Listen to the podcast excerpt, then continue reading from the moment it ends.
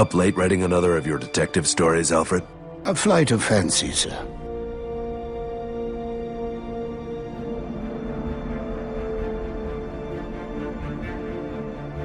I mean to rid Gotham of the Ripper.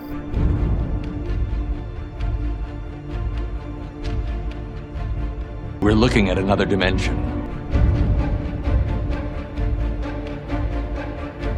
There are alternate versions of me that you would find quite charming.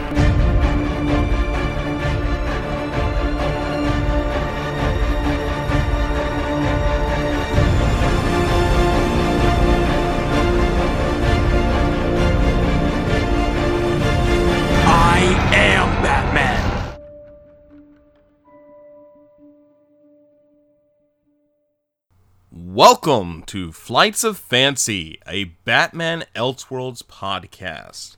My name is James Hickson. And I'm Trey Lawson. And if you're wondering what happened to Tomb of Ideas, well, we escaped! Yay! Yeah, you know, it's just like, I guess like a door was left unlocked or something, and we just, you know, noped right out of there. Yeah, no, suddenly, one day, we... We're about to do our usual horror comics thing, and suddenly, there was an exit. Right.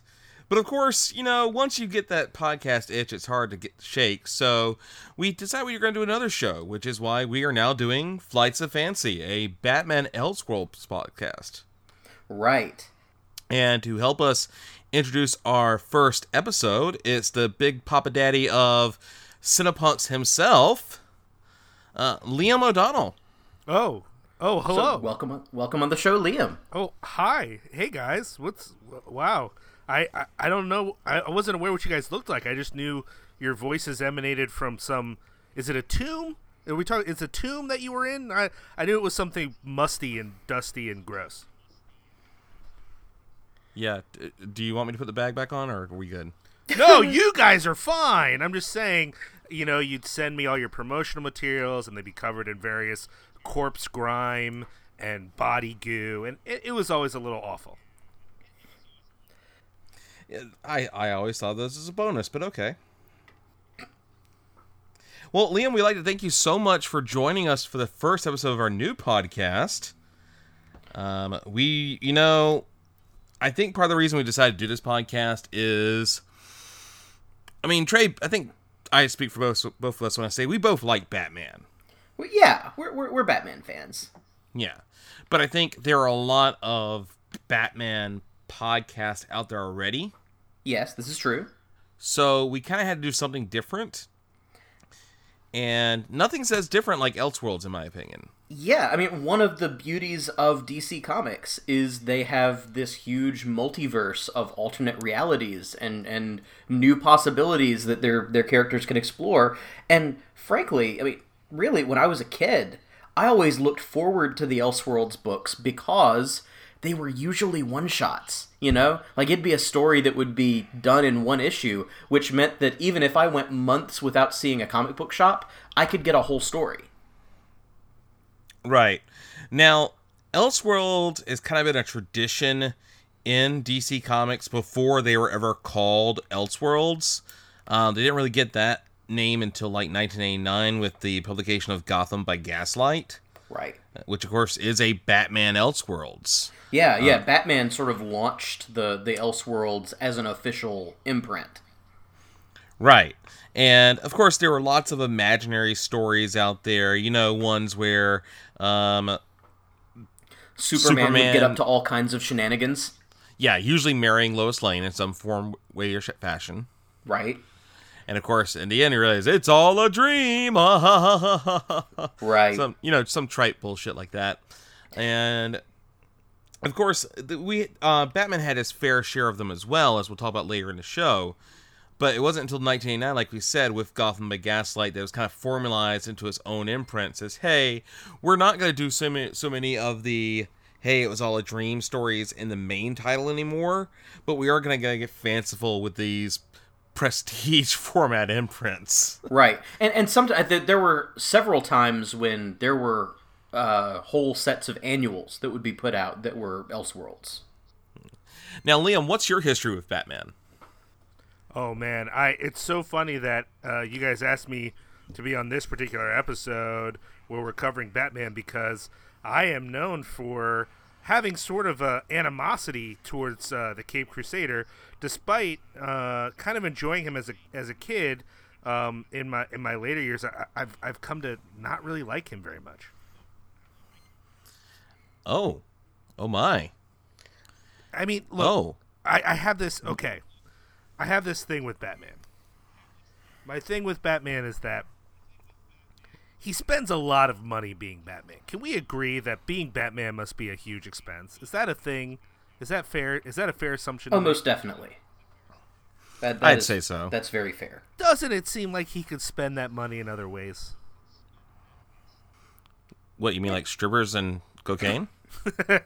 Yeah, or, uh, you know, I, I, the the idea that the best use for his his mass fortune is uh, beating up poor people or crazy people that are mostly crazy because of him.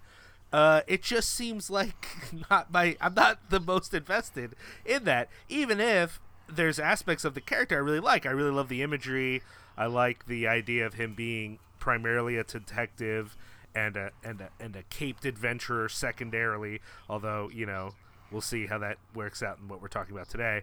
But uh, but it, it, it, there's the underlying idea that what Gotham needs is a scary Batman to beat everyone up. I've always been kind of like, I wish he did some more things. I just feel like there's other things he could do.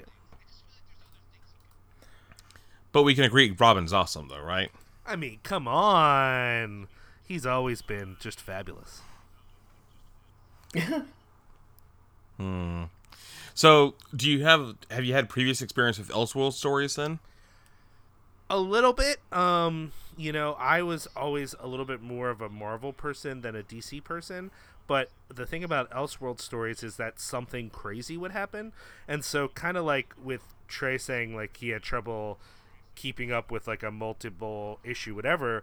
If I didn't have a lot of investment, like, I didn't want to go out and, like, invest in a whole storyline. So, you know, for example, during the, um, the I think it was the Manhunter saga, right? the the uh, I forget what it was called, what the actual thing was called, but it was, you know, they're all the androids trying to get everybody. Um, I bought one of these mm-hmm. packs. Yep. I, I bought one of these packs that included a lot of different issues. You know, sometimes comic shops are trying to move product, and since I had a not a big allowance, it's an easy way for me to get a lot of comics at once. And there was a bunch of those issues in there, and I was like so pulled in, so I started trying to buy stuff retroactively to like figure out the storyline. And it was so many issues of comics I didn't know anything about. I just couldn't. There's too big a chasm between me and D C to cross. But in Elseworlds world story, I knew enough about these characters just from like the, you know, just the the the the uh, uh, uh, culture of the comic shop or from cartoons on T V. I knew enough of a lot of the characters that an Elseworlds story could still be interesting to me because it was like a quick, weird thing, you know? So I didn't have to be invested in the whole history of a character. Yeah, and unlike Marvel's What If comics, usually they weren't entirely depressing. No, like, you know, you didn't always have to have the, and now you see why six one six is the preferred reality because everything goes to shit. Because it, it'll be something inane like, what if Cyclops had eggs for breakfast last week? And the result is like half the Marvel universe explodes. Yeah. Like, I, I feel you guys, but I gotta be honest. The the what if that was uh, what if uh, Professor X was the Juggernaut, that that that was a classic for me. I, I read that thing a few times. there there are some very good what ifs. I, I enjoy some of the good ones, but it always felt like there was at least when they were would do like the anthologies where it'd be a bunch of what if stories. There was always at least one that was really depressing. I, I think a lot of them were depressing, but that was actually part of the appeal for me. Uh, I I. I Mm. As a kid, I was a dark kid who liked depressing things. And there's a couple things I liked then that now I return to and, and realize that they were depressing, but they were depressing in a way that no longer appeals to me, you know? So, like, um, uh, remember remember the, the when Wolverine, the Punisher, and Ghost Rider went to hell. You remember that? I don't know if you guys remember. Oh, that. yeah. Yeah. Uh, I, you know, at the time, I was like, this this shit is badass. This is some real badass shit. And then I tried to reread that as an adult and was like, what a, this, there's nothing here. There's no story. What is going on? Who thought this was a good idea? But, you know, at the time, it was just the fact that, like, they were going to hell because they're so dark and grim. You know, to sixteen-year-old me, I was like, yeah, that's all I needed, really. And Marvel Marvel was so high on that, they designed a custom logo just for that one book oh. that was like the Punisher skull, but on fire like Ghost Rider, and the lines of the skull teeth were Wolverine's claws. I mean, I knew people who had that on a t-shirt and were thought it was the coolest thing ever. And now in retrospect, I'm like, oh, you guys were like proto edgelords. They were like pre-Fedora internet guys, you know? I, I don't think there's a character that I have pulled a one eighty on harder than from when I was a kid than Punisher. Oh, yeah. Punisher's objectively awful. It, like, just a horrible human being. It's weird how he definitely started as a villain, then they made almost no changes to the character and sold him to us as a hero, and that just went over with everybody, yeah. and none of us stopped to go, like, all that happened was all that happened was the rise of the Hollywood anti-hero. Yeah. Yeah. Yeah. Especially cops for some reason. Like, you got Death Wish and Dirty Harry movies, and suddenly Punisher is like an awesome hero. I mean, I'll take the first Death Wish over Punisher any day, but that's just me. Yes. So, as this is the inaugural episode of Flights of Fancy, this is also your inaugural edition of what is soon to be our most popular segment. That's right, it's Batwatch. He gave us a signal!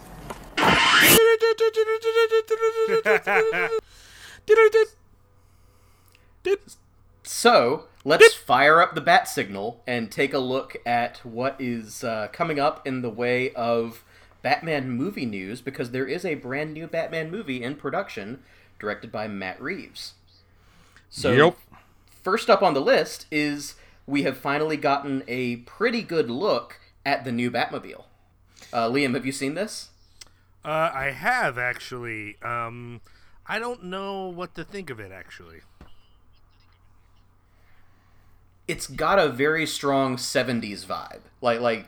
Both just in terms of car design, but also in terms of what kind of cars Batman was driving in the seventies. Mm-hmm.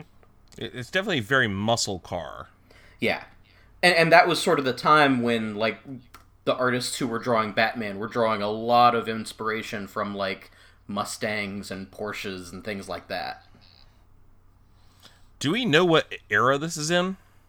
We do not. It is entirely possible this is set in the seventies or eighties. Oh, wow. Uh, we don't know. Uh, no real story information has come out, except that they might be drawing some inspiration from The Long Halloween, uh, which would put it around sort of Batman year two-ish. Okay.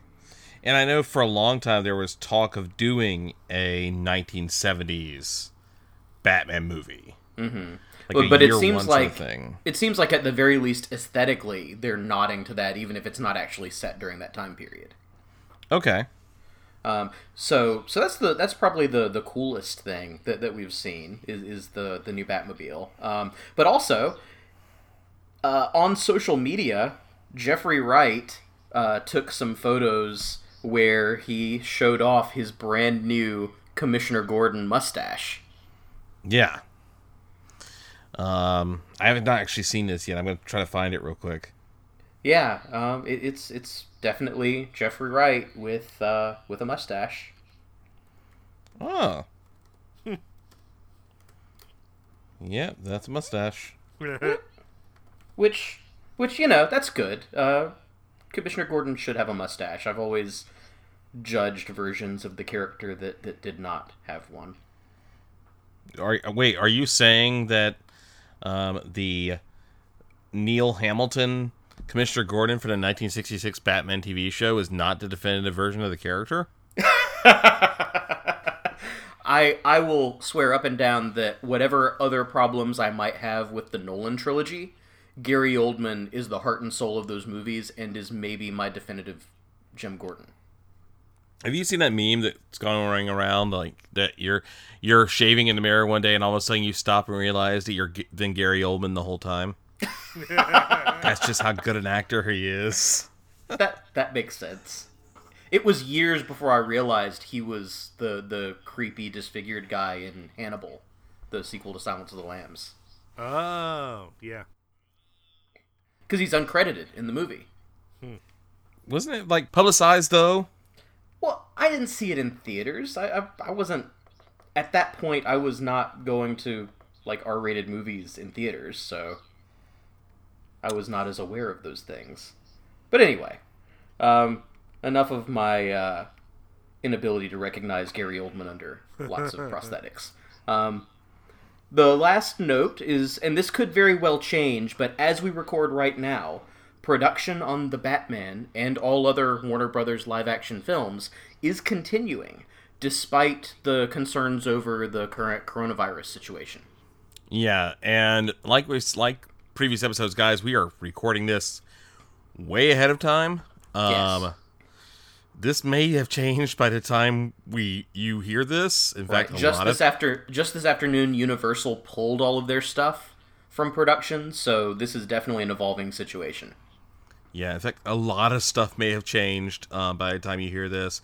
The only thing we can do as a podcast is just encourage you to be safe, um, wash your hands, don't touch yep. your face, and we hope that this podcast is providing you a little bit of comfort in these really kind of scary times. Also, whatever device you're listening to this on, laptop, phone, tablet, whatever, when you're done, sanitize it. You should do that every so often. We as a society do not sanitize our electronics often enough. Also, if you're an alien in the future and you're trying to figure out what human society is like, and this is where you decide to start, I think you should probably go somewhere else, buddy. I'm thinking This American Life or uh, Serial was pretty popular.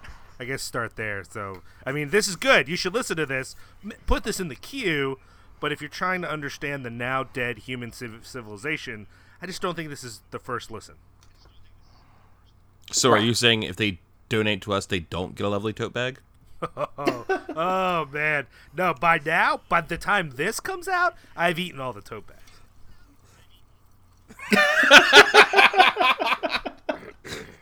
Hot sauce makes everything better.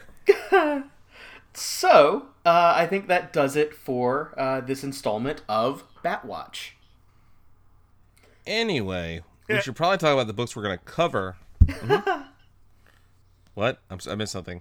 No, I just, I was just la- laughing. That was a good segue. Anyway. we should One of those classic talk- James segues. Which I'm never actually going to get to, apparently. All of anyway, this is staying in, just so you know. Anyway, on this episode of Flights of Fancy, we're going to be talking about the classic Batman and Captain America Volume one, Issue one, also the only issue, and Batman Volume one, Issue one forty-five, The Son of the Joker. And just F Y I, for anyone who might be reading along with us, uh, there are multiple stories in that issue of Batman, but we're specifically doing the third story, which is the, the main story of the book. Uh, yeah, Liam, we probably should have told you that beforehand. Yeah, I read all the stories. Thanks, guys. That was great. It was very enjoyable.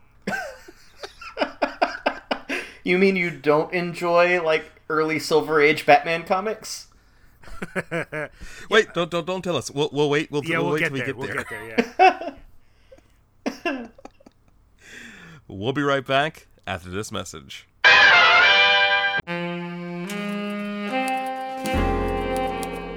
December nineteen thirty-three. You'd expect Chicago to be cold, but not this year. It's hotter than a kiss between Harlow and Flynn, and just as thrilling. Trouble's blowing in the Windy City. Capone might be in the big house, but even a half-wit knows full well Al didn't leave the picture. But that's not stopping his lieutenants from squabbling over the scraps, and it sure as hell ain't stopping the other gangs from trying to knock Capone's outfit down a few pegs. Any palooks with some Tommies and attitudes are grabbing at that pie like a fat kid at Thanksgiving. But there's something brewing in Chicago's shadows, and it's not that next batch of bathtub gin. No, this is something that bites a lot harder and leaves a mark that won't heal anytime soon. My name's E I. Wick, and I want to tell you about four palooks just trying to beat the breadlines and survive the day-to-day. But life's got other plans for this Private Jane and her three friends. To hear their story, then slide your feet to the dark side of the street and visit gun for hire a p dot com. That's gun with two N's. Gun for Hire, a Deadlands noir actual play from Fear the Boot.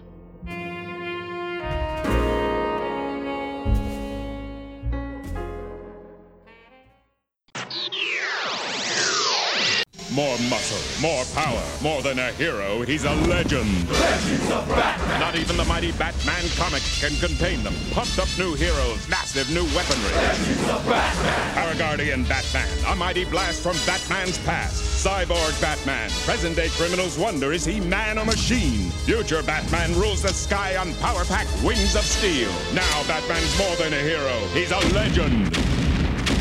Legends of Batman! Figures each sold separately. Welcome back to Flights of Fancy. Our first story is Batman and Captain America Volume one, Issue one of one. There's one. There's only one. From February nineteen ninety-seven, a few months before I graduated high school. Writer John Byrne. Artist John Byrne. Inker John Byrne. Letterer John Byrne. Editor? Come on. This is John Byrne. Nobody edited this. Let's be serious. Uh, we open in uh, nineteen forties with uh, our, our first... Uh, hero of the comic, Batman and Robin. They're chasing Joker, uh, trying to, to run him down before he escapes off the end of a pier, and he leaves a nice little explosive present for them in his abandoned vehicle. We cut to Captain America with Easy Company, by the way, and uh, th- they're fighting a Nazi war machine, which, by the way, kind of looks cooler than anything that was probably in that era of Captain America. But it's it's pretty cool. After destroying the Nazi war machine, Captain America is called back to the States for some sort of emergency. So him and Bucky head on over to Gotham for a special project that they still aren't sure what it is. On their way there, uh, they're supposed to be landing, and there's a special flight taking off that's hijacked. They have to stop this hijacked flight. Uh, they end up, uh, Captain America tries to jump onto the plane, and before he is... Uh, dropped to his death, Batman shows up to help him, which for me was a psychotic thing. Even though the comic is called Batman and Captain America, I just thought there'd be some way to, to get them together that involves science, but there was not. They're just there, and that's and then you got to go with it. So that okay, they fight the Nazis, they land. Uh, there's some chatter back and forth to let us know they're aware of each other, and then Captain America has to go have a special meeting with the big brass. The big brass. To talk about what's going on. And what's going on here is that uh, the Joker is trying to steal something from the, the Gotham project, which is uh, basically the development of a nuclear weapon. Uh, for whatever reason, the U S military has decided Bruce Wayne is the most obvious suspect. He's a rich white guy, so it makes sense, but it also kind of doesn't make sense. Uh, their way in is to assign Steve Rogers. That's, for those of you who don't know, that's that's, Cap- that's Captain America. I'm sorry, that's a spoiler. I'm sorry. But he's Captain America. They assign him to guard Wayne, as he's the ma- one of the major uh, investors in the project. Uh, as the story progresses, the you know Batman's not doing his Batman thing. Rogers is bored covering him. Wayne has got to get out of there to do his Batman thing. Of course, they got to fight. Mid-fight, their brains sink, and they realize the only other person who could be fighting the way that they're fighting would be Captain America. Well, Bruce Wayne figures it out first, and then Captain America puts it together. Now they're buddies. They're on the same team here. They got to figure it out. They, they now they know who each other are. Uh, they they they bring in Bucky and uh, uh, and uh, Robin in. They're gonna go to D C. They're gonna take care of this this uh, menace that they think is pulling the strings on the Joker. You know, why would the Joker need a nuclear weapon? What what's going on here? What what's the deal? Of course, only one person could be na- manipulating the Joker. That's the Red Skull. It's got to be the Red Skull. Who else is gonna be? It's the Red Skull. Um, he, he's hired Joker to steal this nuclear bomb. It seems like there's some suggestion that there's Joker might want to have a ransom of this thing. I, it's not it's not clear to me. Uh, reading it through, maybe we can talk about it, but I, I wasn't sure. Uh, so Joker gets in later on. Um, basically, what they do is this is actually kind of weird. Batman and Captain America, they do a sidekick swap. Uh, I don't know if that's just for you know giggles or fun, but they, they swat them. Um, they uh, Bat- under investigation, Batman discovers Red Skull. Him and Bucky get tied up. Red Skull leaves them for dead with an explosive. Maybe they're dead, maybe they're not. We'll find out in a little bit. At the same time, Robin and Cap head over to Gotham City. Of course, they... Uh, uh, so, Robin and Cap uh, head to Gotham City. Um, Joker shows up with his... Uh, to collect his fee from Skull, and of course, Skull turns on him, and Joker, turns out, didn't know he's working for a Nazi. Apparently, Joker's not into Nazis. Good for him. That's probably the best part of the comic, actually. Uh, no, I'm kidding. Uh, Skull's men take the bomb and Joker to the plane. Of course, Batman survived. Him and Captain America and Bucky and Robin, they show up. They they in a Batplane. They uh, get on the plane. They fight the Red Skull. Uh, Red Skull's going to drop the bomb. Um, uh, Captain America takes control of the plane. Capitol's going to be saved. They're over the ocean, and Joker is in the in the bomb bay. And he's gonna he's gonna uh, disable the ability to drop the bomb. He's fighting Red Skull. Bomb drops, and you know we're over the Atlantic Ocean. It's just a nuclear bomb. I'm sure it's not such a big deal. They just decide to fly away. Let that let that blow up, and, and it does. And, uh, you know, that's good. They, nobody got blown up. I mean, millions of sea life dead and probably some residual radiation in the, in the water. None of that matters. The point is, years later, twenty years later, Batman and Robin, specifically, Robin is now Batman, and Robin is now the son of Batman. It's confusing, but it kind of makes sense. We'll talk about that later, too. Uh, they discover Steve Rogers in the ice. He comes alive. They've discovered Captain America. Now we're going to have the whole Captain America out of the ice thing. It's great. It's fun. They all laugh at the end, and I think there was some music or something. That's what happens. I yeah. love this book. You know, it's got a lot of fun stuff in it. It's it's cute. Oh. It, it it really is. Uh, uh, cute doesn't sound. I mean, is cute a compliment or or is it is I I don't know. What what do you mean by that? I mean, I, I I like the idea of the book, and there are things in the book that I like. There are a few places where John Byrne just seems to be, like, enjoying his own cleverness a little bit. Okay, like, what what examples can you think of there? Um, like, I'm trying to find, like, just sometimes with the dialogue, like, um... I don't know. And some of it, I think, is just evoking that era of the, the forties. Like, some of the dialogue, he's trying to make it sound sort of like a forties comic. And I don't know. It Some of it works, some of it doesn't. I do like very much that um, he's invoking the Dick Sprang Batman here. Yes, I do like that. And I, I love the uh, the wide view of the Batcave we get that one time, which is a very Dick Sprang sort of thing. Yeah, although comparing like the Dick Sprang depiction of the bat of the Batcave and like the John Byrne depiction of the Batcave, I realize that John Byrne may not be a good as, as good an artist as Dick Sprang was. Probably, I mean that's fair. Like I, I compared the two, and we'll tweet this out with around the time this episode drops. But the Dick Sprang Batcave is just so detailed, and one of the things I've realized about John Byrne while reading this and some other stuff, I'm not sure I like John Byrne's tech. Yeah, the the gadgets aren't quite as fun as the the actual Silver Age ones. No, and like he's no Jack Kirby when it comes to depicting technology. No, well, the like even in this Batcave shot, like all of the Bat computer type stuff that lines the the edges of the cave. Um, It's just sort of bland.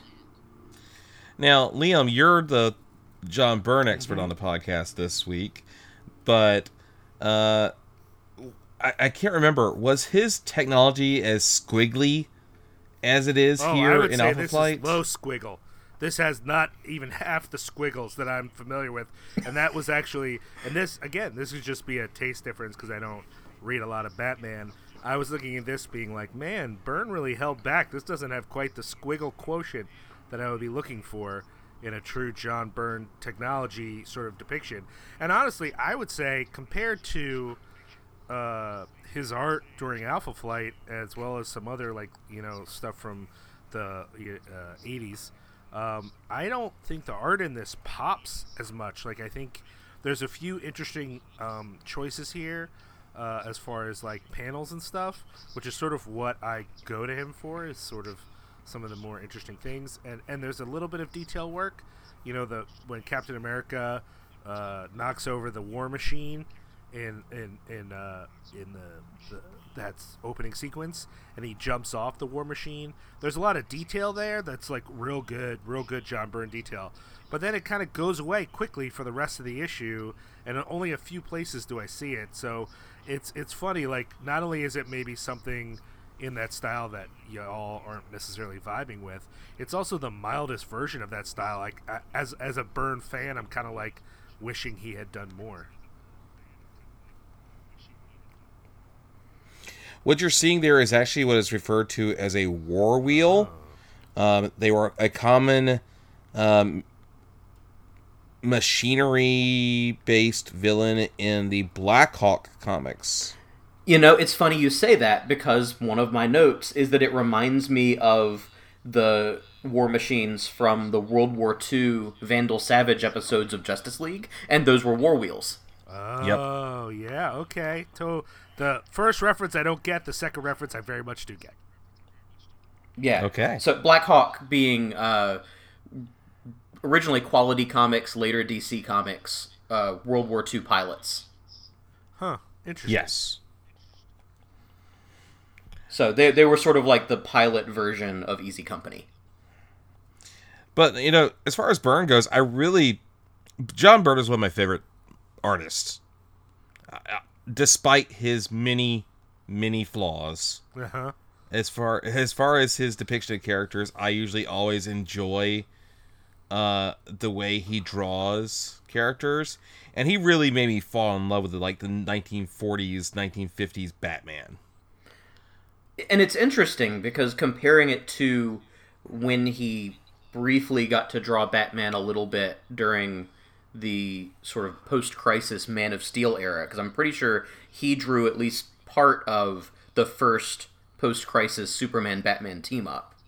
He did. Um, and and it's... I, I like this version better. Yes. It's... The, the action here is good.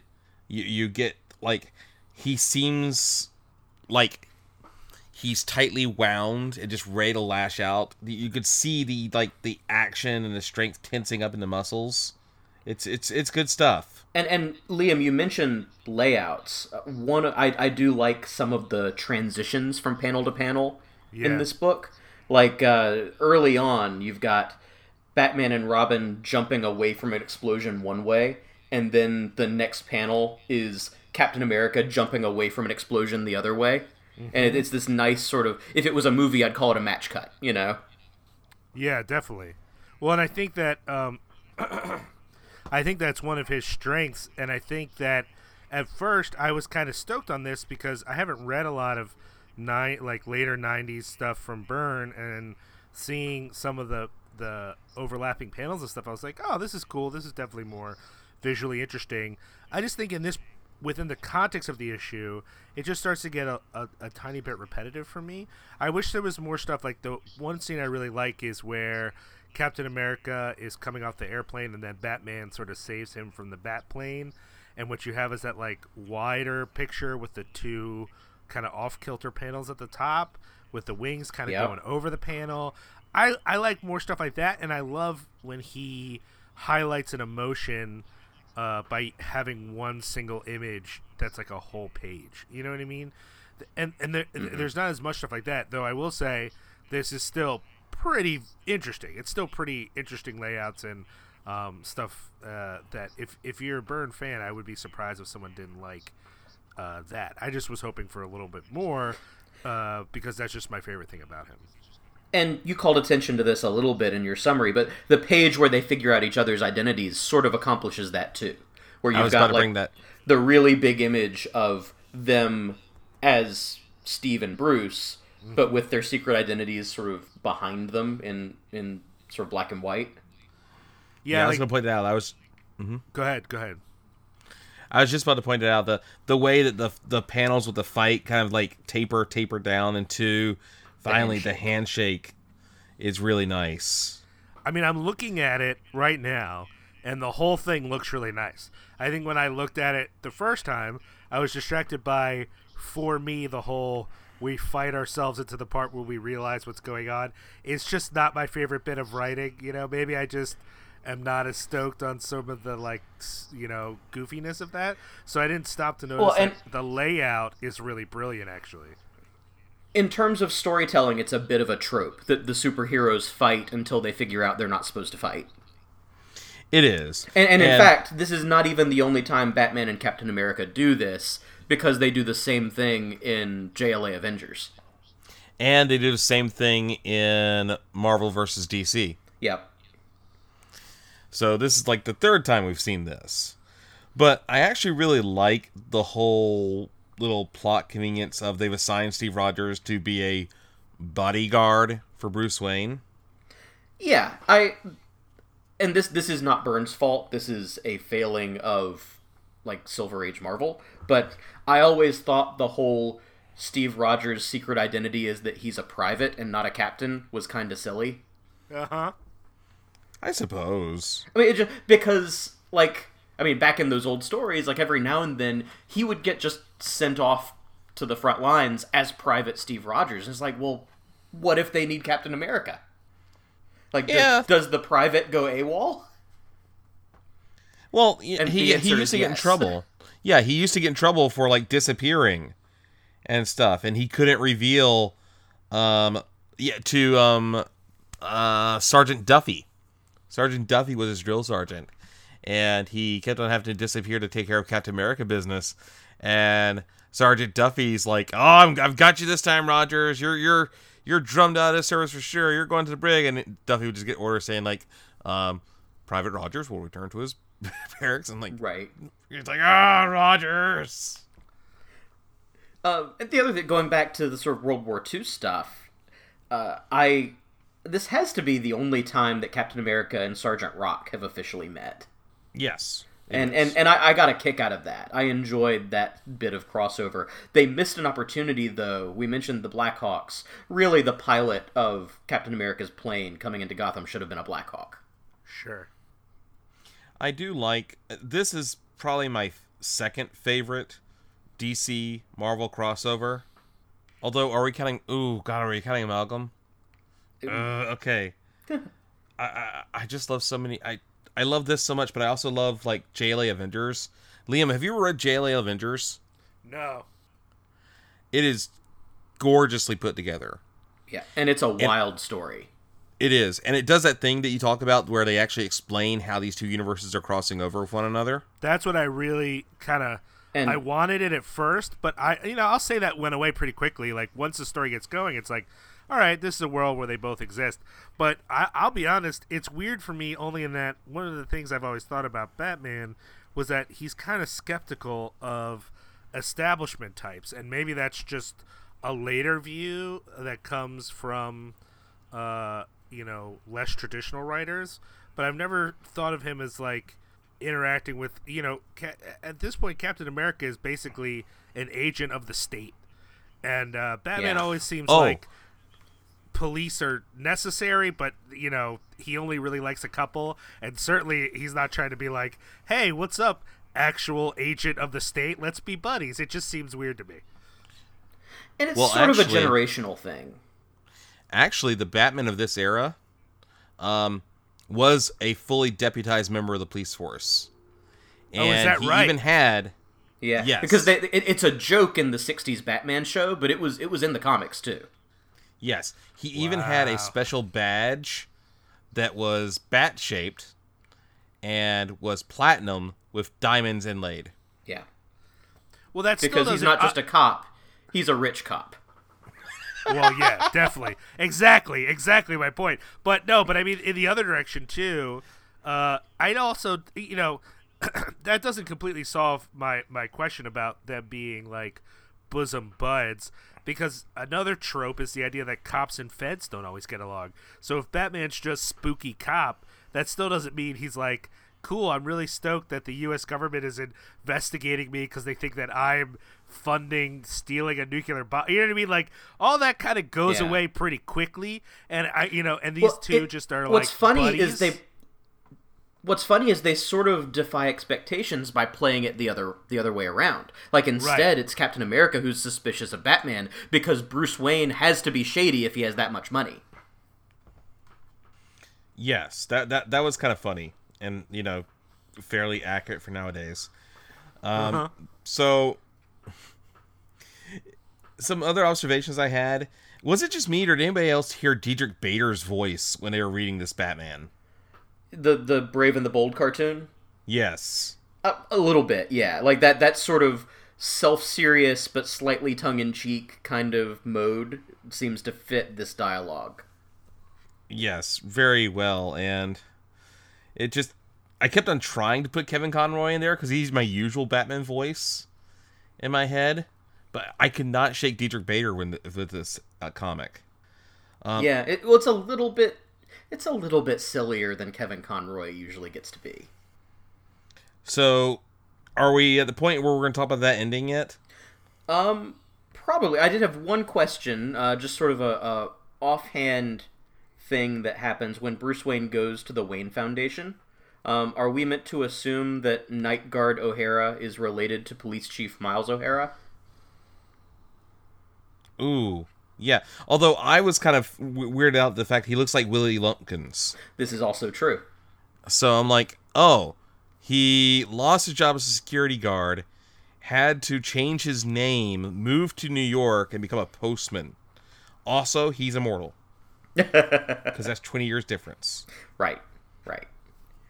So, yeah, we can we can jump to the, the back end of the, the story here, because this is where uh, the the...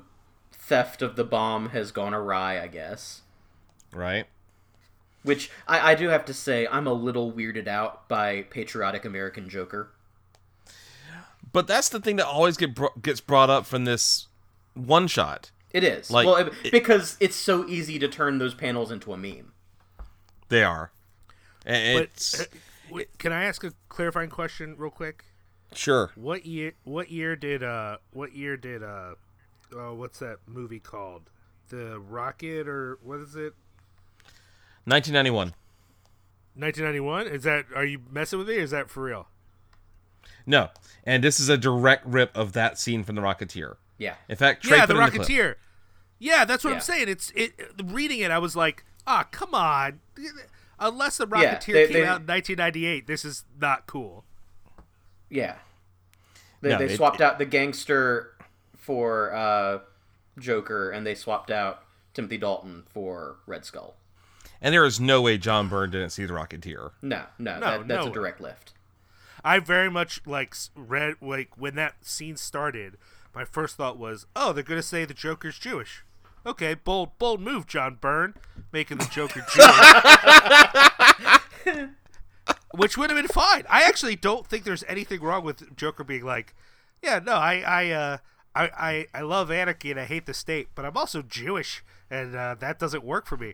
But instead we went with, let's lift directly from The Rocketeer, almost, you know, exactly. Like, it, the only thing that didn't quite happen is he doesn't quite join forces with that. Like, he helps them, but it's not the same thing as, like, actually sort of back-to-back fighting with Batman and Captain America. You know what I mean? It, like, he just, not re- quite he just reverts to being an agent of chaos.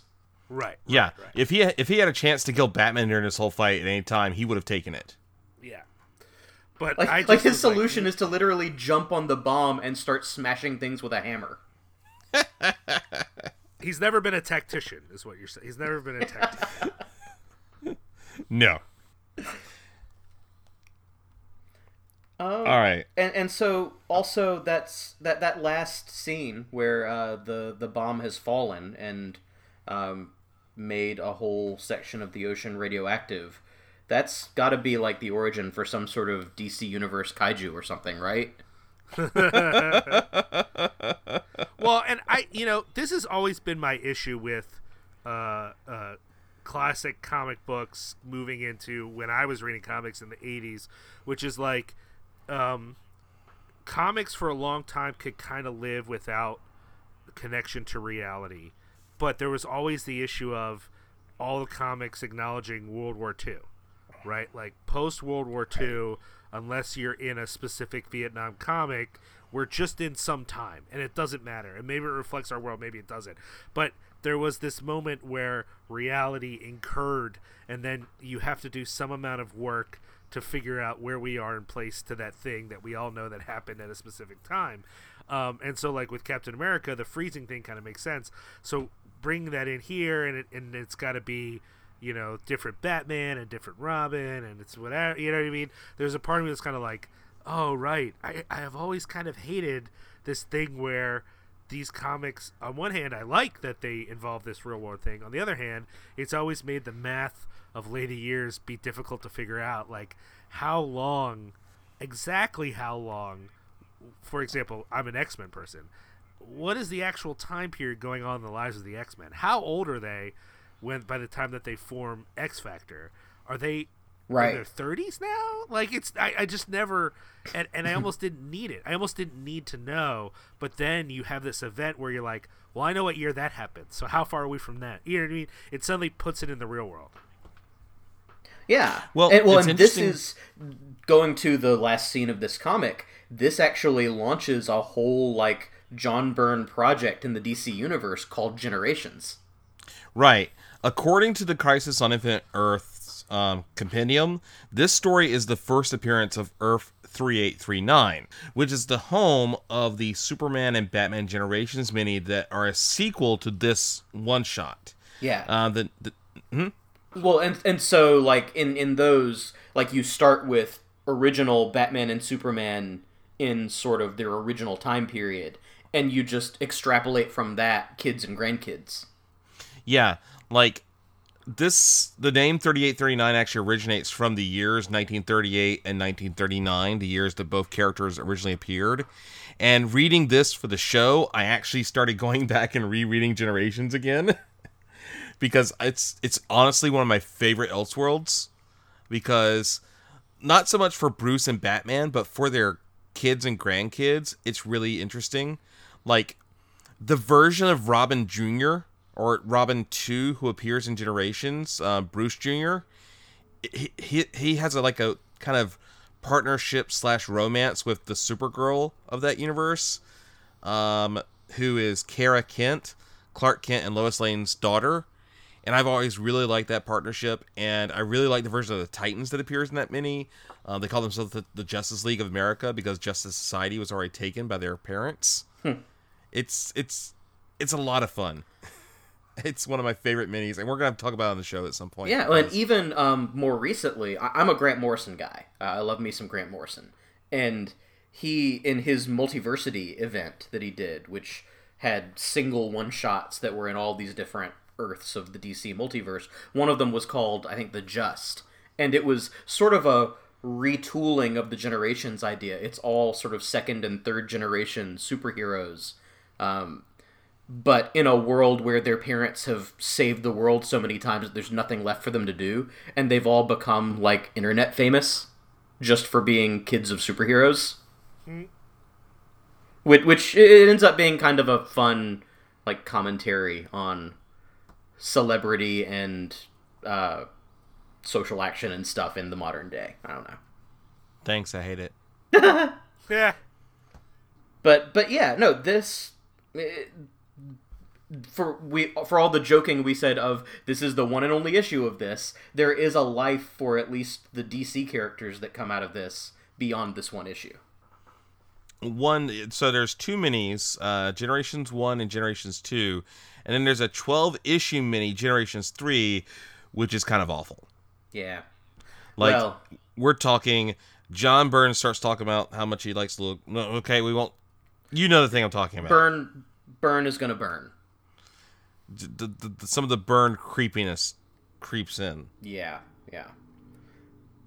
Um, I also, and again, we've, we've talked a lot about this as a Byrne comic, but, like, you know, the D C Marvel crossovers as a thing started back in the seventies. You know, they had Superman, Spider-Man, and then they had, uh, in, I think, right at nineteen eighty, uh, Batman, Incredible Hulk. And those were, like, the two big ones for the longest time. And Can you imagine if this crossover had happened in that time frame? Like, if we'd gotten a Bronze Age Englehart Aparo Batman and Cap story? I would have liked to have seen a Jim Aparo Captain America. Yeah. That sounds fun. Well, and Englehart wrote both characters in the seventies and eighties. He did.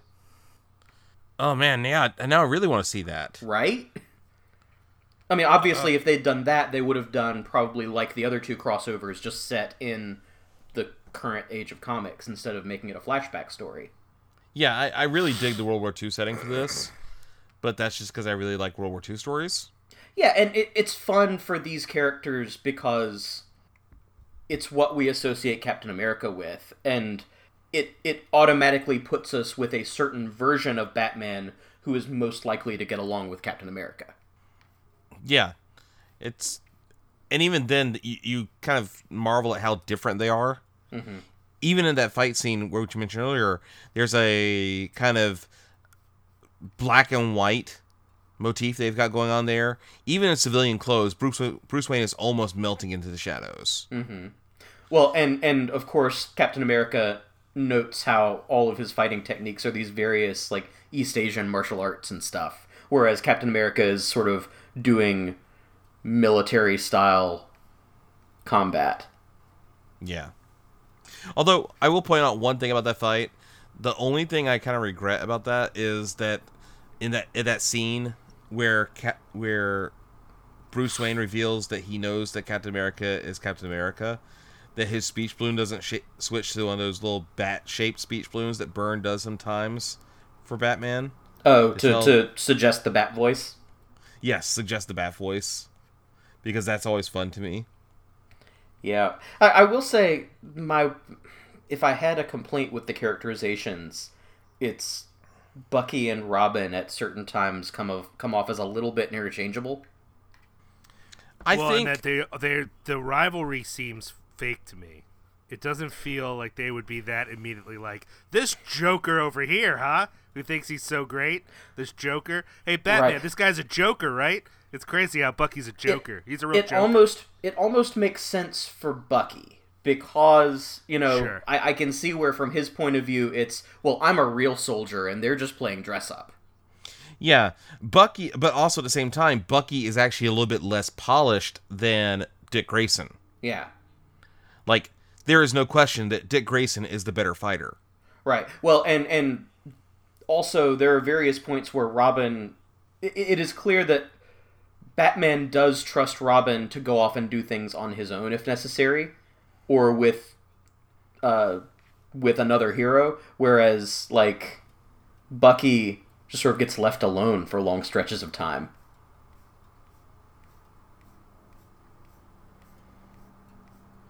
Yeah. Like, for instance, I don't think Robin would be cooling his heels in a hallway during a briefing. Right. I think Robin just be, like, in there with them, whether they liked it or not. Right. So, yeah, but I, I thought there were some weird quirks to, to the characterization of the sidekicks, which, again, could just be Byrne trying to evoke the, the tone of those uh, nineteen forties stories. Yeah. It, it's... It's hard for me to love look past my love for this story, because I really do love it a lot, because it is the first part of the Generations universe, which I love so much, and I love the characters so much, and I like Byrne so much. It's just, oh, it's such a fun book, in my opinion. Yeah, no, like I say, I there I I enjoy a lot of stuff in it. I, I've got quibbles, quibbles. Liam, you still with us? Yeah, I just I you know. It's fine. I, I think it's. I think. Uh, I think I like Byrne when he's being weird, and it, this doesn't. This is not that. Um, and I think I find Captain America very endearing, but um, for my taste, I think that Byrne is much more capable of writing Batman, who is you know uh, okay, but this this version, it's the. It's really the way that him and Robin interact in this per, in this style that you know the, the the commenting to each other on what's going on that like doesn't feel real to me. It it, it feels like by nineteen ninety-seven, you're only doing that as like a weird pastiche thing, and it, it, it for whatever reason just doesn't click with me. Um, and I kind of prefer the idea of them having some sort of rivalry that they work through. That just is like more my vibe, I guess. Uh, on the other mm-hmm. hand, I even though we just made fun of it that it's such a clear ripoff from Rocketeer, I kind of like that Joker's like, wait, I've been working for this guy? Like, I, I kind of appreciate that moment. So, you know, it, it's as much as I was kind of like, John Byrne is clearly clearly unapologetically stealing from another source. On the other hand, it's like, well, what what else is he going to do? Uh, Joker stoked that him and and, uh, and Red Skull are buddies? No, I mean, at, at minimum, just an ideological level doesn't make sense. You know, that, that Joker's obviously an anarchist of some kind, even if it's only an emotional one. And uh, and Red Skull, you know, is a fascist. So these two are not really going to be friends, even if even if they have some sort of interaction on a business level. So th- there's parts of it I, I really like, but I, you know, it's it's just not my style, and it's not my favorite thing from Byrne. When I feel like some of his writing can be really strange, and I like that. I really am attracted to when he's at his weirdest. Yeah, and I think there's probably a significant difference between his style when he's doing the D C heroes versus his style when he's doing something like Alpha Flight or even Fantastic Four. Yeah, that's probably true. I, I'll honestly, I haven't read enough of his D C stuff, only a few things here and there, and I probably want to read some more just to see how he does mess with it when he has a character who's more uptight, you know. But, you know, he's done weird things. Yeah, I mean, so many... I, probably his, his his run of Man of Steel, like right after Crisis, where he was solely responsible for relaunching Superman, like that's probably the closest you get to his version of Captain America here. Sure, that makes sense. I mean, this did feel... I guess that was my other thought, is that what exactly is the difference here just on a interaction level between Batman and, and, and Captain America and Batman and Superman? Like, is like... It, it just like they're, you know, they they seem very amicable, but I, I don't know. I kind of wanted some of the the like good natured tension that I see in other sort of team ups Batman has, you know. Yeah, yeah, and that's that is again. I, I think he's evoking something like the old school, like World's Finest kind of style, yeah, yeah, where yeah, yeah, yeah. the heroes are very chummy once they figure out they're on the same side. Uh, which which is a, I mean, it's, like you said, it has to do with sort of doing the pastiche of the time period. I do very much yeah. enjoy Captain America dropping a nuclear bomb and then having the gall to say, the world has changed, but maybe not for the best, you know, the uh, a wonderful but also terrifying way. And I'm like, bro, you just did it. You just did the, yeah. you can't be remorseful you now. The You're ocean. The one who decided it was time. yeah. But it was a very Byrne thing to do. That was maybe my most Byrne-y moment, was like that Byrne was like, yeah, then he drops a bomb, and then he kind of regrets it because the world is going to change. I'm like, yeah, that sounds like John Byrne. Well, and the other thing that, that occurred to me during that last scene, as they're fighting on the airplane and as Robin and Bucky are struggling in the Batplane, like, the first time I read this in the back of my head, I'm thinking, no. In this one issue, Byrne is not going to do the Bucky death, is he? He's not going to kill Bucky with a nuclear oh, explosion, yeah, yeah. like, in this one issue.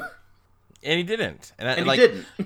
For for some reason, I remember this is where Captain America died, or, like, got lost at sea mm. in the story. Well, because and of I'm the glad, ending.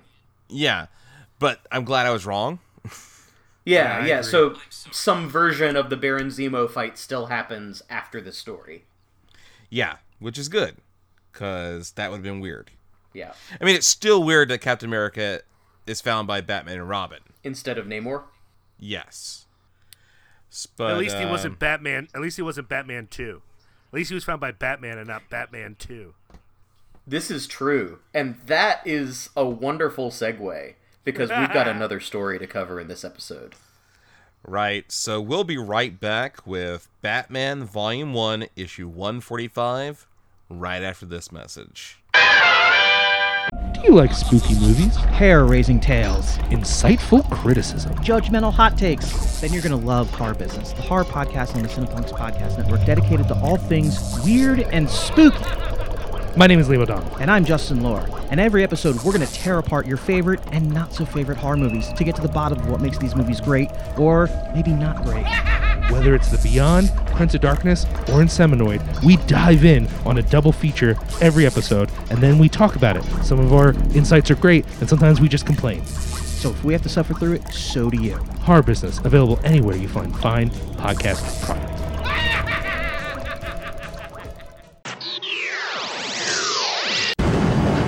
Hello. Gotham Corner Store? Yes, we seem to be down to our last diet coke.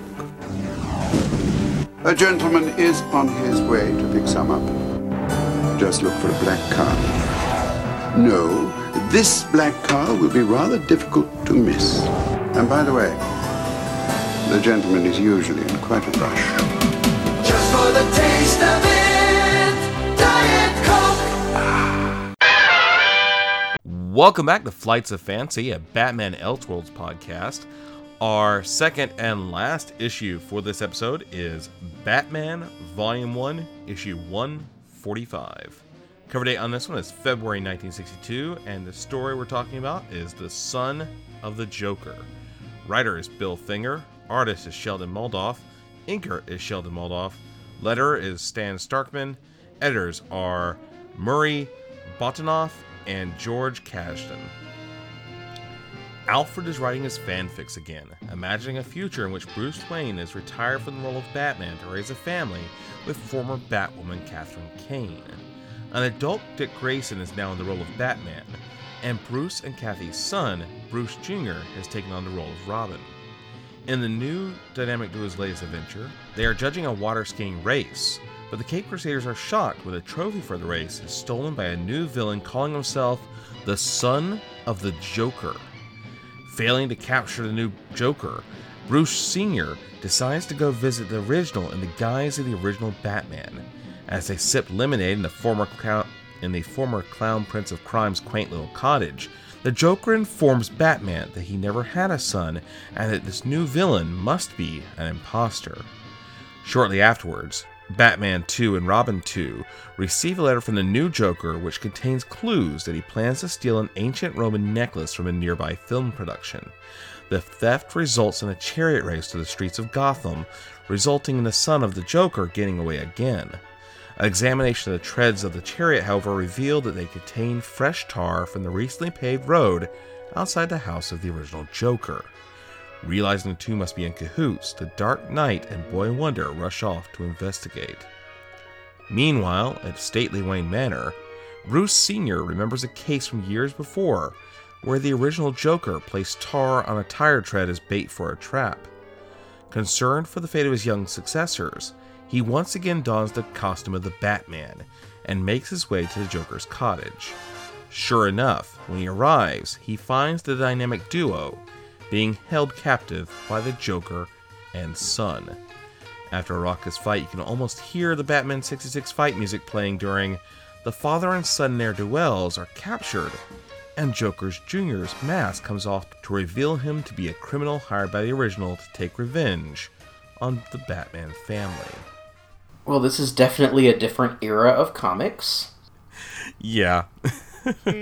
And those those Batman two and Robin two costumes are pretty hideous. All they did was they slapped a golden Roman numeral two on the front of each. They're not even in the symbols. No, like they're literally just below the, the symbol. It just, it it's, doesn't make sense. It's bad, clumsy, lazy design.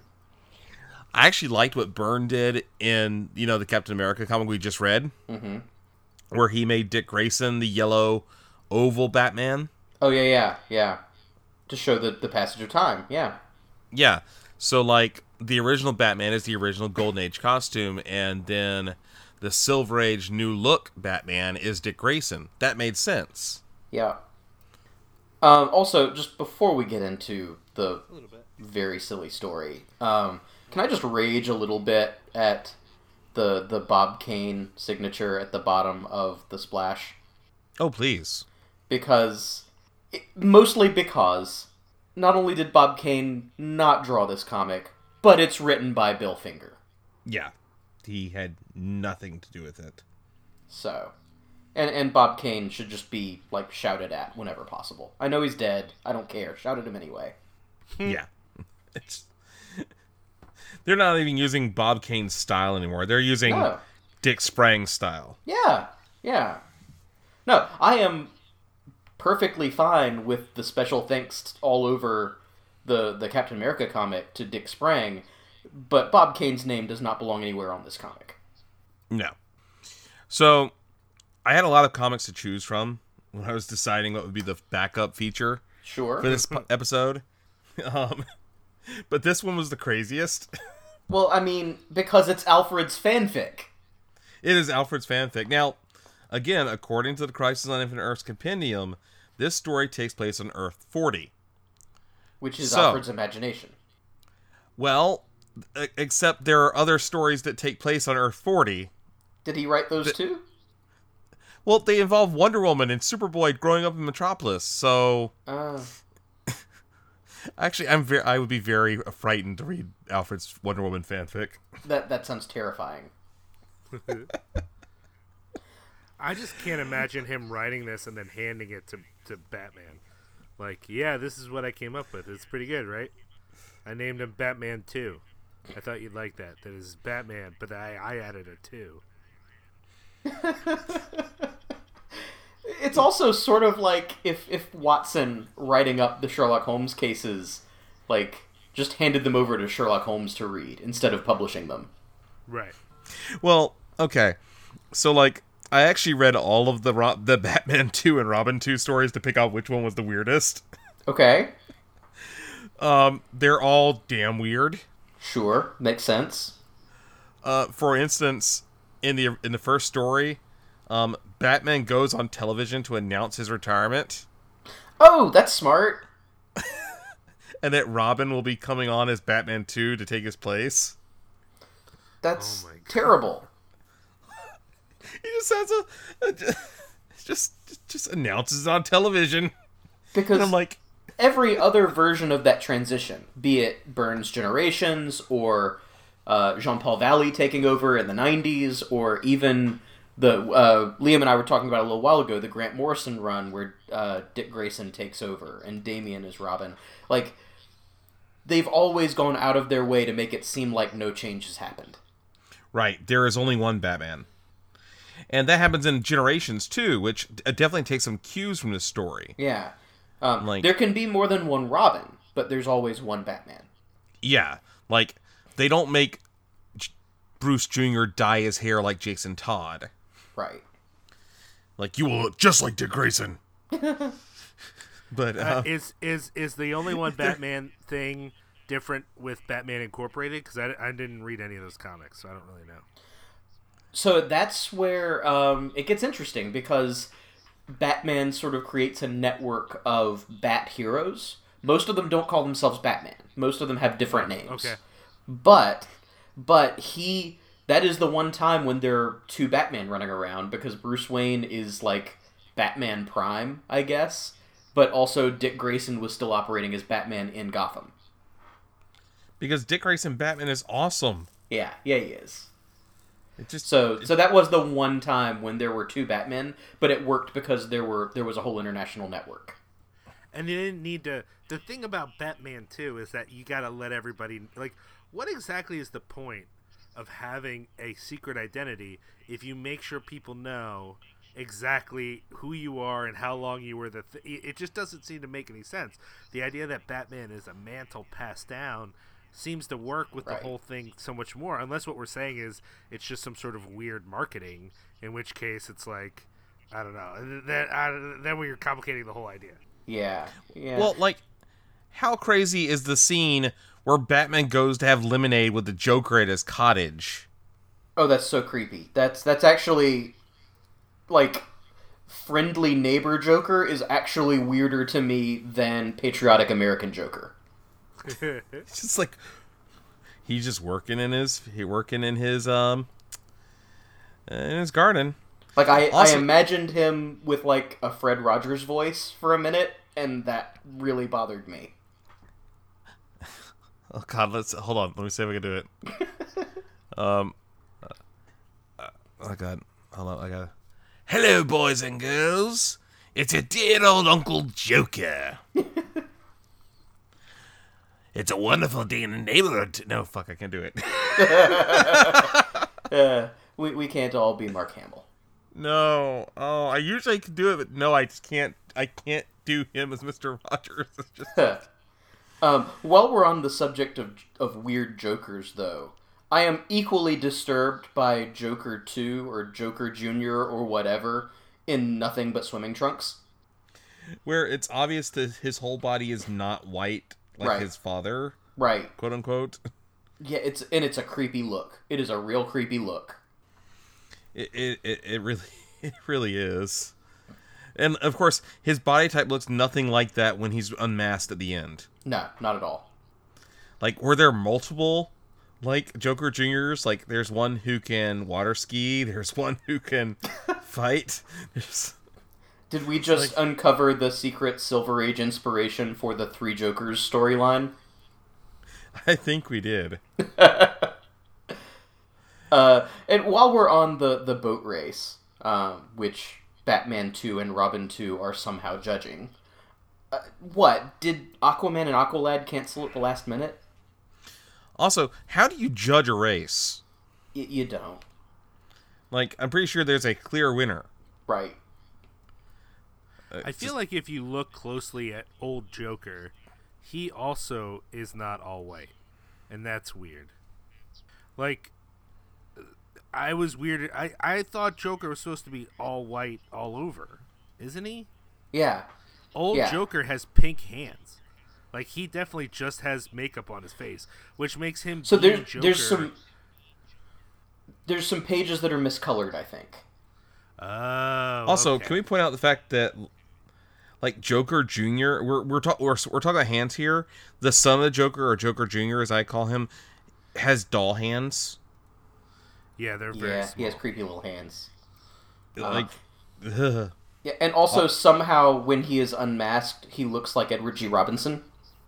Yes, he's unmasked, and all of a sudden he gains like fifty pounds and is an old man. Yes.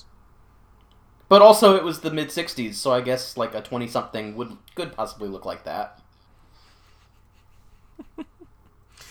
Another reason I chose this story is this story has actually been adapted twice.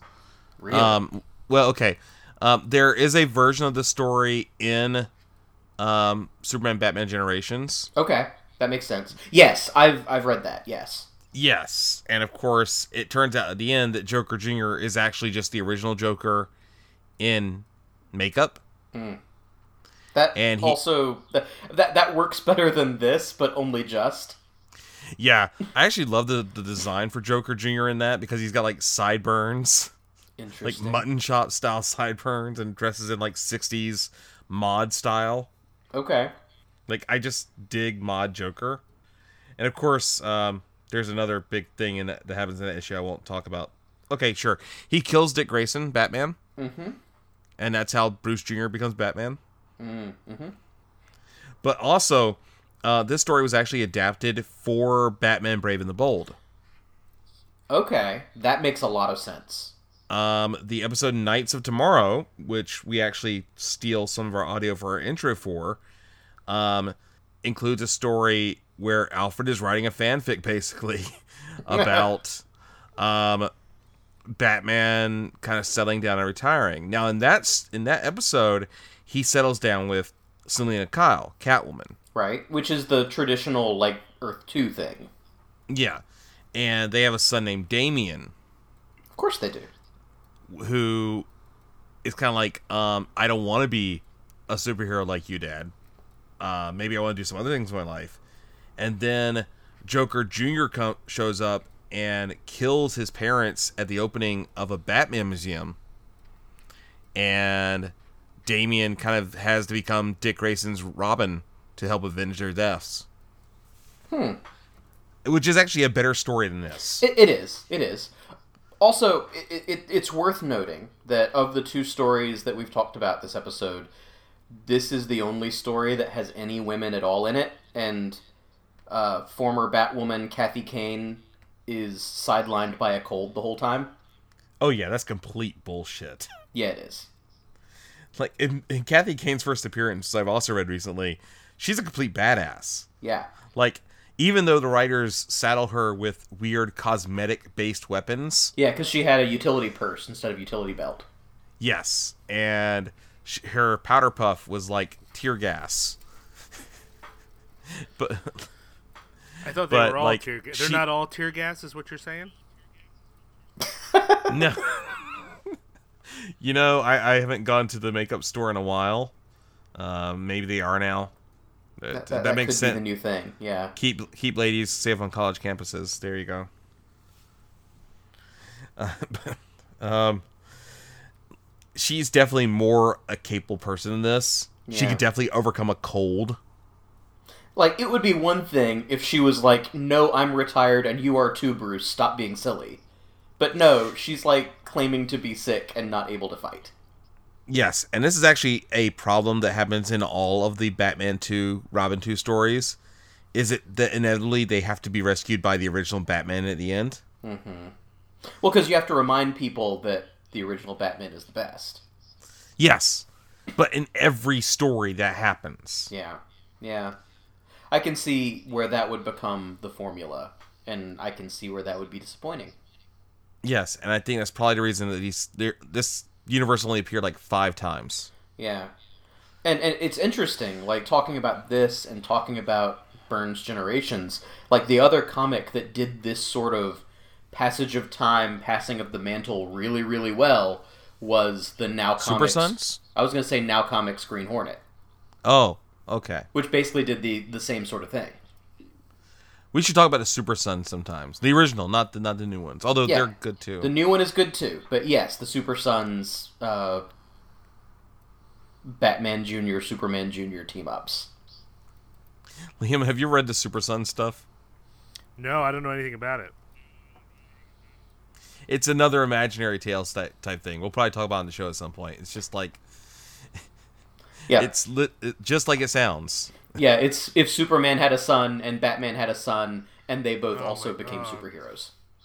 Uh, there's so, okay. But, this whole this whole passing things down to your children thing really does feel like some sort of weird patriarchal like inheritance stuff. Like this, th- everything about it is just very strange. Like, not that it couldn't happen, that of course your your kid might want to, but it feels so assumed. Like, of course the you know, Robin is the, my son. You know, like why though? Why is that? I don't. Why? Why is that happening? Well, it, you know, it's funny. I was thinking the exact same thing reading this story because it hit me partway through. Like, what we've got here is we've got Batman and Robin completely abstracted, pulled away from the tragic backstory that's supposed to create that kind of character.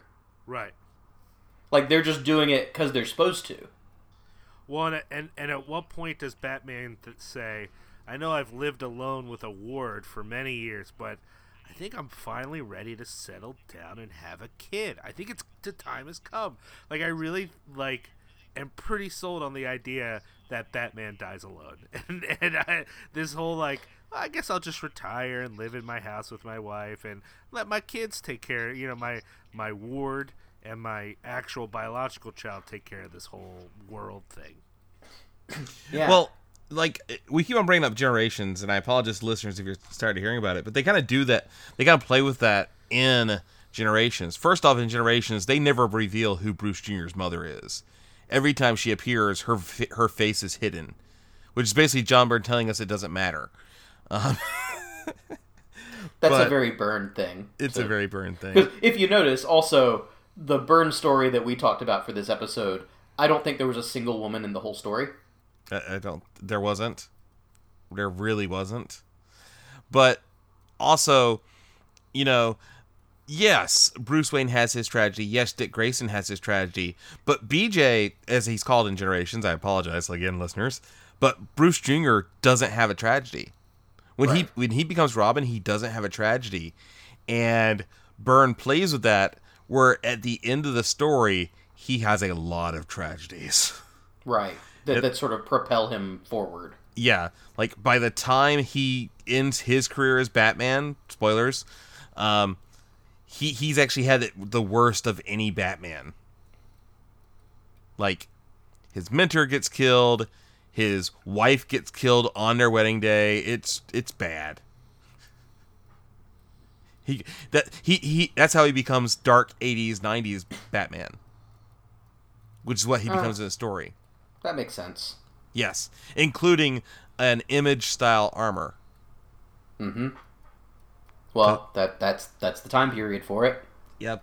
I, sorry, I've been reading Generations again. Like I said, I, I'm really enjoying it because I really yeah. enjoy Generations. Um, but but whereas here you don't have that. Like like there really is, like, the story opens with Bruce and and Kathy just handing over uniforms and be like, "Well, it's your turn." Which is a bit of retcon here, because in the actual original origin story of Batman two and Robin two, Kathy is very resistant to her son becoming Robin.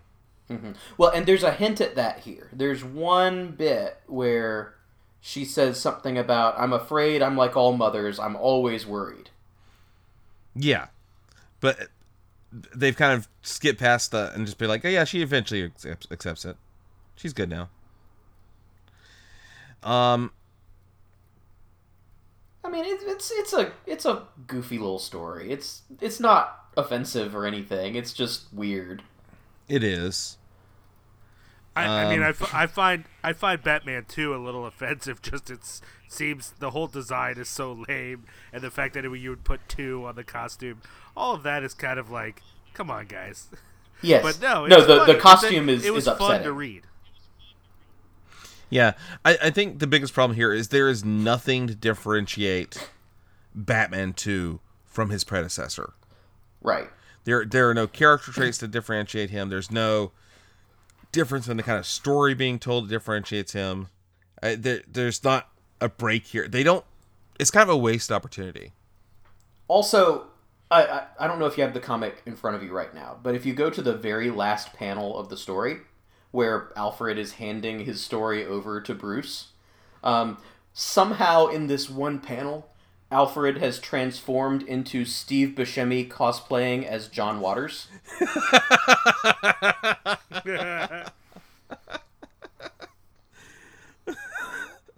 Yes. And I can't unsee that. Nope. No, no one can unsee that now. Um, so I'm going to have to, like, take a screen capture of that and share that to the Twitter, because it is, it might be the most frightening image in the whole comic. You're right. He's just so happy with his fanfic. And just like, and Bruce is just like, oh, Codger's losing it. Yep. Like, you're just going to add this to the fireplace. And this isn't even like, you know, I raised you from a young boy, I just want you to be happy, Alfred, either. This is, um, I showed up at your door one day and decided I was going to be your butler when you were already Batman and Robin. Yes, Alfred. Yes. This is before they retconned him to be, like, a part of the family. It's like, hey, I know I just showed up at a door one day, but I'm just going to start writing fanfic about your future. So, yeah. So that, that, I think, I don't know that I have a whole lot more to say about this son of the Joker imaginary story. No. It's just... It, it's a weird one. Oh, man. Um. So I guess this is, uh, Liam, where we thank you for coming on the show. Yeah. Hey, thanks and apologize, for having me, guys. And apologize for giving you two books you apparently hated. No, I, I was I'm definitely enough of a Byrne fan that I'm glad I read that, uh, even if it wasn't my favorite. I, I wish it was a little weirder, but um, I'm still glad I read it. The other thing, that story was fun. I just didn't realize I didn't have to read the whole comic, so I read the other two stories, which were less amusing. Well, what did you think of those? It's not my time period, man. Like, I just was reading them being... There are so many times where the clues that Batman was using to solve things were not clues, and that he was just, like, yes. taking two facts that were easily observed, smushing them together, and making a wild leap of logic that just happened to be true. And it was it was wild. I've I don't think I've ever seen... I've ever, you know, all the Batman comics I've read that have bothered to include clues, he's actually doing detective work, and the other Batman comics I've read have just had him come out of the night and beat someone up. You know what I mean? Like, it, the idea that he's in broad daylight Hawaii not actually finding clues was just crazy to me. It, it, it was a weird era for, for Batman, and part of it, you know, this is, what, sixty-two? Like, we are right on the cusp of going full-on camp Batman sixty-six. Well, we're actually right on the cusp of the new look Batman, where right. Carmine Infantino's like, okay, we're going to start taking this seriously. And then the Batman sixty-six show comes on, and we're like, okay, we're going to ignore all this new serious stuff you're doing, and we're going to take the inspiration from all these comics from, like, ten years ago. Right. But Be- but then that starts to, like, infect the comics again. Like, as the yes. show becomes popular, you start getting weirder, campier comics again. But yeah, like, right as they were starting to become serious, because Carmine Infantino was like, why is our Batman stuff still, like, you know, from the forties? Mm-hmm. And while we have, like, Green Lantern and Flash all rebooted, it doesn't make sense. Yeah. Uh, so, so it's a weird era. Yeah, it's weird, because apparently, like, William Dozier, when he was making the sixty-six series, um, he was inspired by uh, he, some, like, old Batman comics he found. So that's the stuff he wanted to and, base on. And also the serial, the, yes. the two serials, because they had been aired on television and ended up being a surprise hit, but as comedy. Yes. It's just... Uh, like, I love the sixty-six series so much. But I understand where some Bat fans are just like, it came at the worst possible time. Yeah, I mean, it's the same, it's a very similar feeling that I have with, like, Godzilla fans who are not happy about the late sixties, early seventies Godzilla movies, where it became more aimed at children, it became funnier, it became campier, and it's just, that's where the mood was at the time. Yeah. Yeah. Same thing same thing happened, similar era for James Bond. Like, there was just a period of time where things that had been taken more seriously veered into camp. Anyway, Liam, tell them where they can find you. Well, you know, they can find uh, all the stuff, not just this show or my podcast, but a whole family of podcasts over at cinepunks dot com. Uh, you can also follow Cinepunks on Twitter and Instagram, and we are on Facebook, and we have a group on Facebook called the Cinepunks Fun Time Hangout Group, where you can come and discuss the latest episodes of whatever podcasts or new essays, or just drop some stuff that you're trying to promote, whatever it is. Uh, come on by and check that out. And then I'm on uh, Twitter at Liam Rules. It's R U L Z. Uh, you know, I mostly just complain on there, so you're probably better off following Cinepunks. Well, Liam, we're glad you were able to join us. Hey, I'm so glad that you guys got out of the tomb.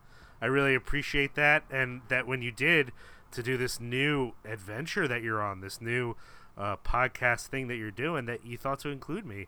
Uh, have me on any time. I can't wait to talk about more Elseworlds material. So... Once again, Liam, thank you so much for joining us here on the first ever episode of Flights of Fancy. I really couldn't think of anybody else I'd wanted to come on the show with us today. And speaking of first episodes, there, of course, has to be a second episode. So coming up on our next episode of Flights of Fancy, we're going to talk about probably one of the most popular and famous, maybe infamous, Elseworlds ever. That's right. We're going to talk... James, James, w- wake, wake up, James, James. Uh, uh, uh, what, what? You, you, you were asleep. Like, you just passed out on the floor of the tomb. What, what, what's happening? Where, we're, where am I? You're in the Tomb of Ideas, James. Remember, we we cover horror comics. Oh, oh no! I had the weirdest dream. We were doing a Batman Elseworlds podcast, and you were there, and and Liam was there. Liam? We've never met Liam. He's just the faceless voice that we send our audio to when, when Gravely demands it. Oh, man. And we were talking about like a Batman Captain America crossover. I mean, that that does sound pretty cool. But so wait, we're still in the tomb? Yeah, no, I I was just planning out our next episode because we we've got Strange Tales one seventy-two coming up. We've got Werewolf by Night fourteen, and, and we're doing uh, issue four of Monsters Unleashed. Oh God, it was all a dream? I mean, it must have been. I, I mean, I've just been here the whole time. I looked over, you were passed out. I was concerned, so I, I woke you up. Oh God. So like, people could still contact us at tomb of ideas at gmail dot com or our Facebook page, facebook dot com slash tomb of ideas, or our Twitter account at Tomb of Ideas. That's right. And and our podcast is still on iTunes, Stitcher, Spotify, all the places where you would normally go. And and of course, we are still part of Cinepunks. Yeah, the whole Liam thing. Yeah, gotcha. Oh, man. Uh, do we have any coffee? Um, just some spoiled bucket cocoa from the last time you made a batch. Oh, so yeah, that'll do.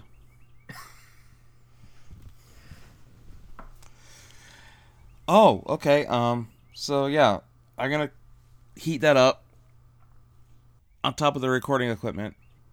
Oh, I mean, that makes sense. That's basically our only source of heat in, in this place. It gets really hot, too. Yeah, yeah. Can't be safe. I burned myself on it once. Mm-hmm. And, uh, I guess I will get back to planning our next episode. Um, and hopefully our listeners will join in when that drops. Okay. Ah! Hot! Hot! So, uh, until then, bye-bye! Bye? Why, why, why am I saying bye to you? You're in the same room. Right, but I'm going over there. Okay, bye. Bye. See you next week. Same bat time, same bat station. You have been listening to The Tomb of Ideas, a Marvel horror podcast. Until next time, Tombers, Excelsior!